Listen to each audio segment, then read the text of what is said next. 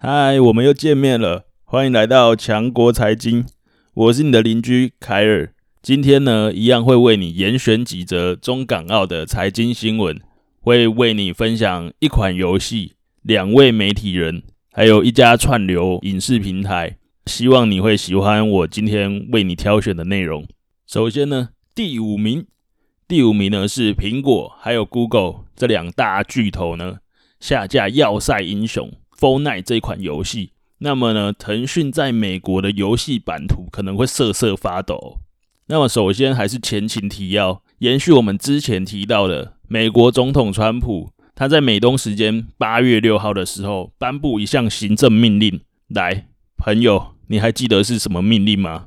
就是川普下令在四十五天后，也就是九月二十号之后呢，禁止美国的实体跟抖音的母公司字节跳动，还有全球游戏业一哥腾讯这两大中资企业进行交易。好。朋友，你有没有听到两个关键词？第一个全球，第二个游戏业一哥。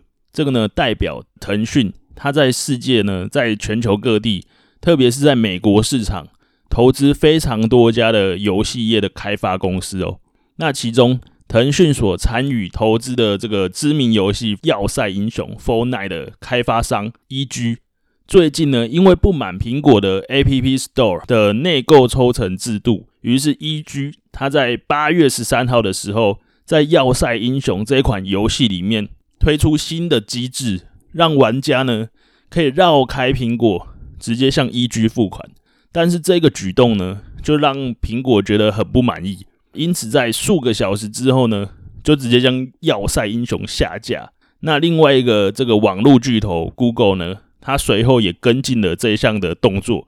那也将《要塞英雄》从 Google Play 里面下架。针对这个举动呢，苹果公司它还是坚持它的原则，对所有的游戏开发商一视同仁。他提到说，EG 是因为违反规则，所以才遭到下架的哦。那 EG 他当然也很不满啊，他就指控苹果公司垄断，然后就是有施加不合理的限制，因此呢，甚至还一状告上了法庭哦。那我们回过头来看。你猜猜，腾讯投资 EG 这家公司，那它持有 EG 多少股权呢？来，让你猜一个三次。好，我要公布答案了。答案是腾讯持有 EG 将近五成的股权哦。因此呢，就有市场人士分析说，在之前呢，美国白宫已经盯上腾讯的情况之下，让外界怀疑腾讯在美国的投资版图。是不是会因此而遭受到波及？接下来就让我们来一起了解腾讯在美国的投资版图有多大。在游戏领域呢，除了刚刚提到的 EG 之外，还有个 Riot Games，就是它的代表作呢是英雄联盟。这家公司呢，已经在二零一五年的时候成为腾讯的全资子公司。另外呢，腾讯也在二零一三年入股了动视暴雪。并持有这一家公司五趴的股权。那动视暴雪的代表作也是非常知名哦，有《炉石战记》、《魔兽》跟《星海》。另外，在社交领域的话呢，腾讯它在二零一七年以二十亿美元收购了 Snap 十二趴的股权。那 Snap 这家公司的代表作就是 Snapchat。另外呢，在音乐领域，腾讯它布局也很深哦。腾讯在二零二零年，也就是今年，率领财团以三十亿欧元收购环球音乐十趴的股权。除了环球音乐之外呢，腾讯在今年也用二点四亿美元收购华纳音乐一点六趴的股份哦。好，那我们话说回来，就是 EG 呢跟苹果还有 Google 的纠纷呢，我个人认为。应该是单纯在商业上的考量而已，就是单纯的商业纠纷，不像是川普直接以行政命令呢来对腾讯还有字节跳动下禁令，这才是比较明显的政治上的作为哦。好，接下来让我们来聊聊下一个话题。第四名，一传媒的创办人黎智英呢，他奉劝投资者不要买进一传媒的股票。那一传媒呢，是一家在港交所上市的公司哦。那为什么不要买进这家公司的股票？因为一传媒的基本面没有办法支持最近的上涨行情。而时间回到八月十号，香港警方呢，以黎智英涉嫌勾结外国势力违反了港版国安法为由，以这个理由呢，逮捕了黎智英。黎智英在十一号的晚间呢，就获得保释哦。他在八月十四号的时候接受外媒采访时，针对他的支持者说了这样的一席话，他说：“收入很少的人只想表达自己的愤怒，并且表示对一传媒的支持。”黎智英他说：“每个人都买了一点的股份，那么就变了很多，因此推高了一传媒的股价。”但黎智英他奉劝呢各位不要这么做，不要这么做，因为你会亏钱。但是呢，黎智英的警告并没有效果，一传媒在八月十四号早盘呢，股价一度飙出了四十二趴，就涨了四十二趴。那最终呢，八月十四号，一传媒收还是收涨了五趴，收在零点四港元。针对呢港版国安法，黎智英他表示说，如果港版国安法的措施不尊重法治，那么，香港作为亚洲主要的金融中心的未来就不明朗。黎智英他说，香港的未来也就是中国其他任一个城市的未来。他说，没有法治，国际金融中心也将不复存在。而港版国安法向香港还有国际企业界传达了非常负面的资讯。那么，黎智英的这一席话，朋友，你有没有觉得？跟之前某一个人讲的话有一点像，只是黎智英讲的比较委婉。来，我让你你想三秒。好，这个人呢，就是美国总统川普。他在美东时间的八月十三号表示，在中国加紧控制之下，香港市场将落入地狱。我个人认为呢，这一段话就跟黎智英讲的话有点像，只是语气激不激烈而已，用语偏不偏激。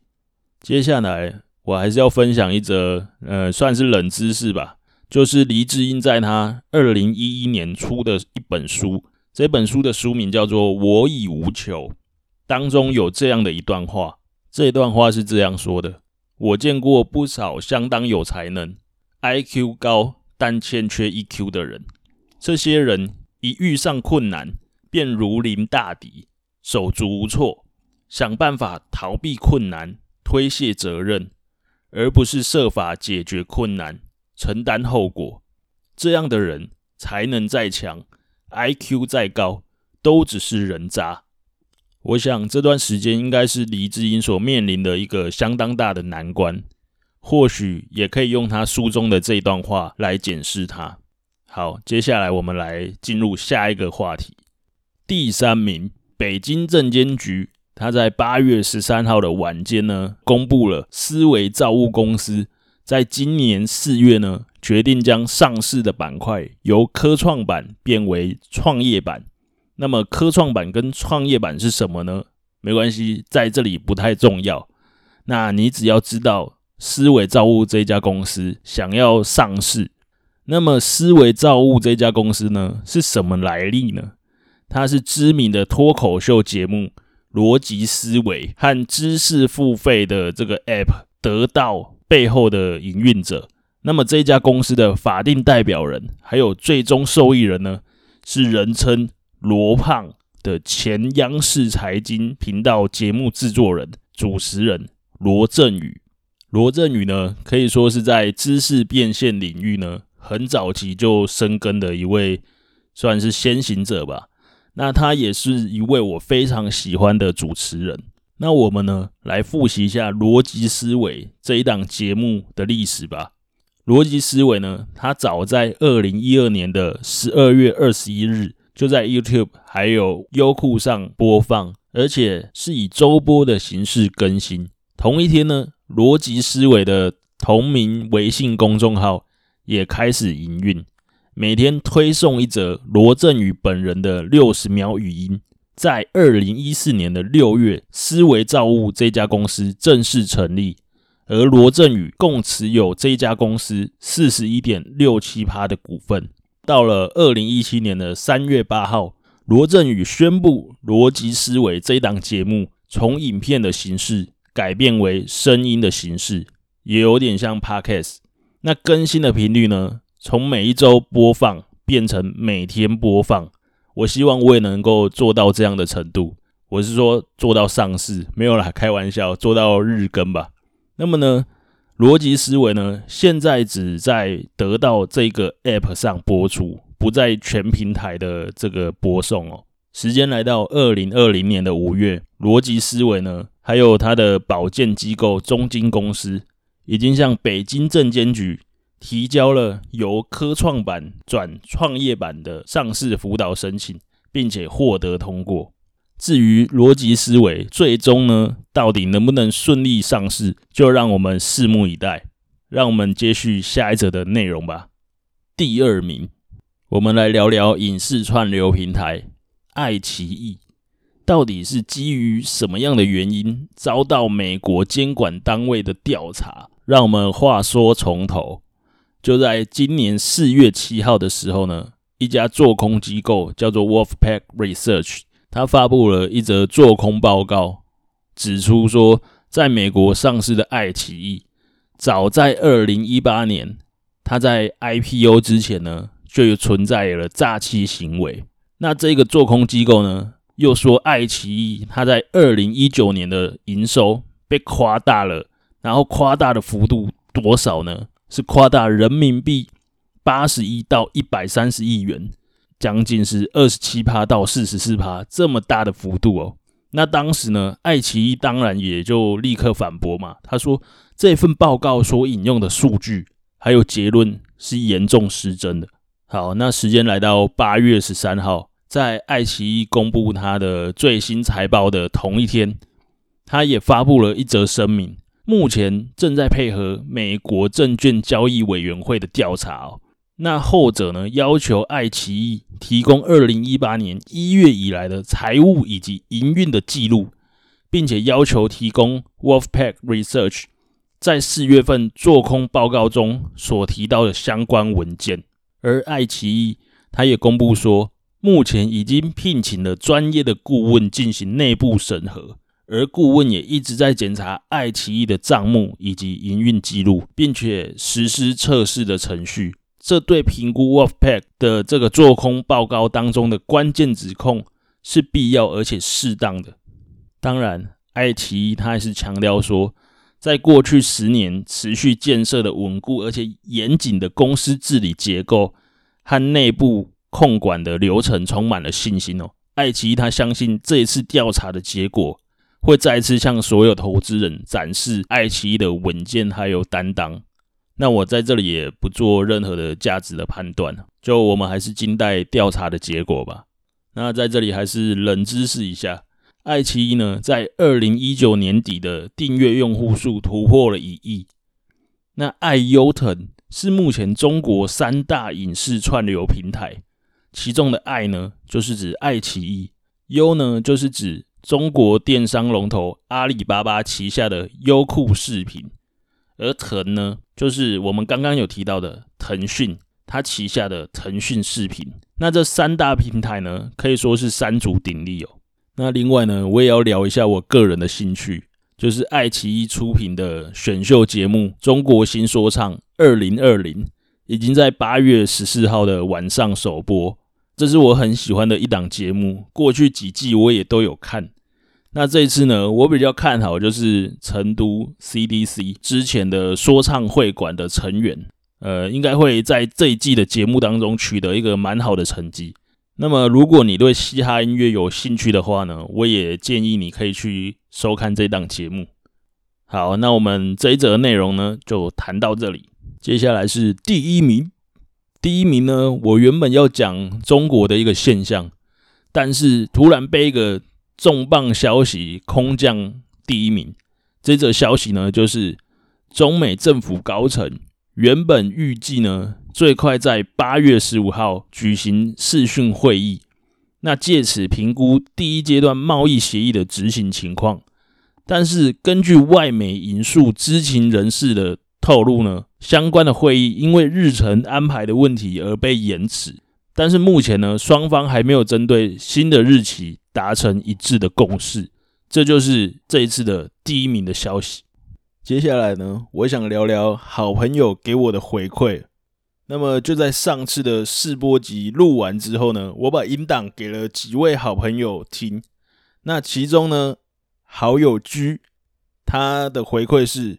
是不是睡饱再录会比较好？声音听起来懒懒的，内容不是很好进入脑子里，声音太平了，没有一点起伏，内容可能要再斟酌一下，资讯量不要一次给太多，然后白话一点。这个我好像在这一次的录音当中还是没有改变，就是有点不好意思，这个会让听众听起来会比较有压力。但是好友局他也。也提到说，感觉你整理的内容算是中立，没有带入太多个人观点，这样的感觉会比较好。那确实在声音听起来很像很想睡觉，然后就是声音很平，这个是我的一个很大的缺点。那目前还在练习当中，就是也请大家等待。那我会想说持续进化。好，那接下来是好友 Y 的回馈哦。他说听完了，我蛮喜欢的，不过声音可以再有精神一点，像试播集讲到后面那样。好友 Y 呢，他提到说内容我觉得不错，因为很少这部分的资讯整理。那目前好友给我的回馈都是内容方面是觉得还 OK，那我也会尽力的去搜寻更多好的内容来提供给各位朋友。接下来是好友 S 的回馈哦，他说整体来说还不错，距离第一次听你的 Podcast 来相比的话，可以说是进步神速。那就是很谢谢你的鼓励，我也持续在想说更进化一点。那首先他提到第一点，声音方面，他说这一次他是用手机放，音量 OK，但是字词会有一些模糊，不确定是说什么。那如果换进阶一点的麦克风，不知道会不会有所改善？那没错，我现在就是用麦克风在录。那字词方面的话，就我本身有点口齿不清，然后也有点台湾国语，所以我也会好好的改善这个情况。那好友 S 他第二点提到内容方面，他说试播集的主题是他感兴趣的。那就他而言，某一些资讯是之前完全未知的。比方说，像是习近平他提倡说不要浪费食物这件事情，还有 TikTok 名称的由来等等。那另外他提到说，我有加入个人的事件的见解，他认为是加分的。那这当中呢，我可能要权衡，就是要平衡一下，因为可能有一些朋友他不喜欢太多个人观点，但是有一些朋友喜欢多一点的个人观点，那我会好好的来平衡一下。好友 S 他提到了第三点是在流畅度的方面，他认为试播集是比之前他听的时候还有更进步。试播集第一则新闻的时候，他有明显感受到我在声调还有语气上的用心，但是后来几则是恢复到原本的语调。如果讲述的时候呢，能够有轻重缓急的变化，听起来会比较生动。我觉得我现在在回应我这些好友的时候，我还是比较自然。那我在分享资讯的时候还是比较生硬，那这一点我会好好的去琢磨去改善。很谢谢大家给我的支持跟给我很好的建议，非常感谢。那也很感谢各位好朋友，还是持续在空中跟我相会。我们下次见，拜拜。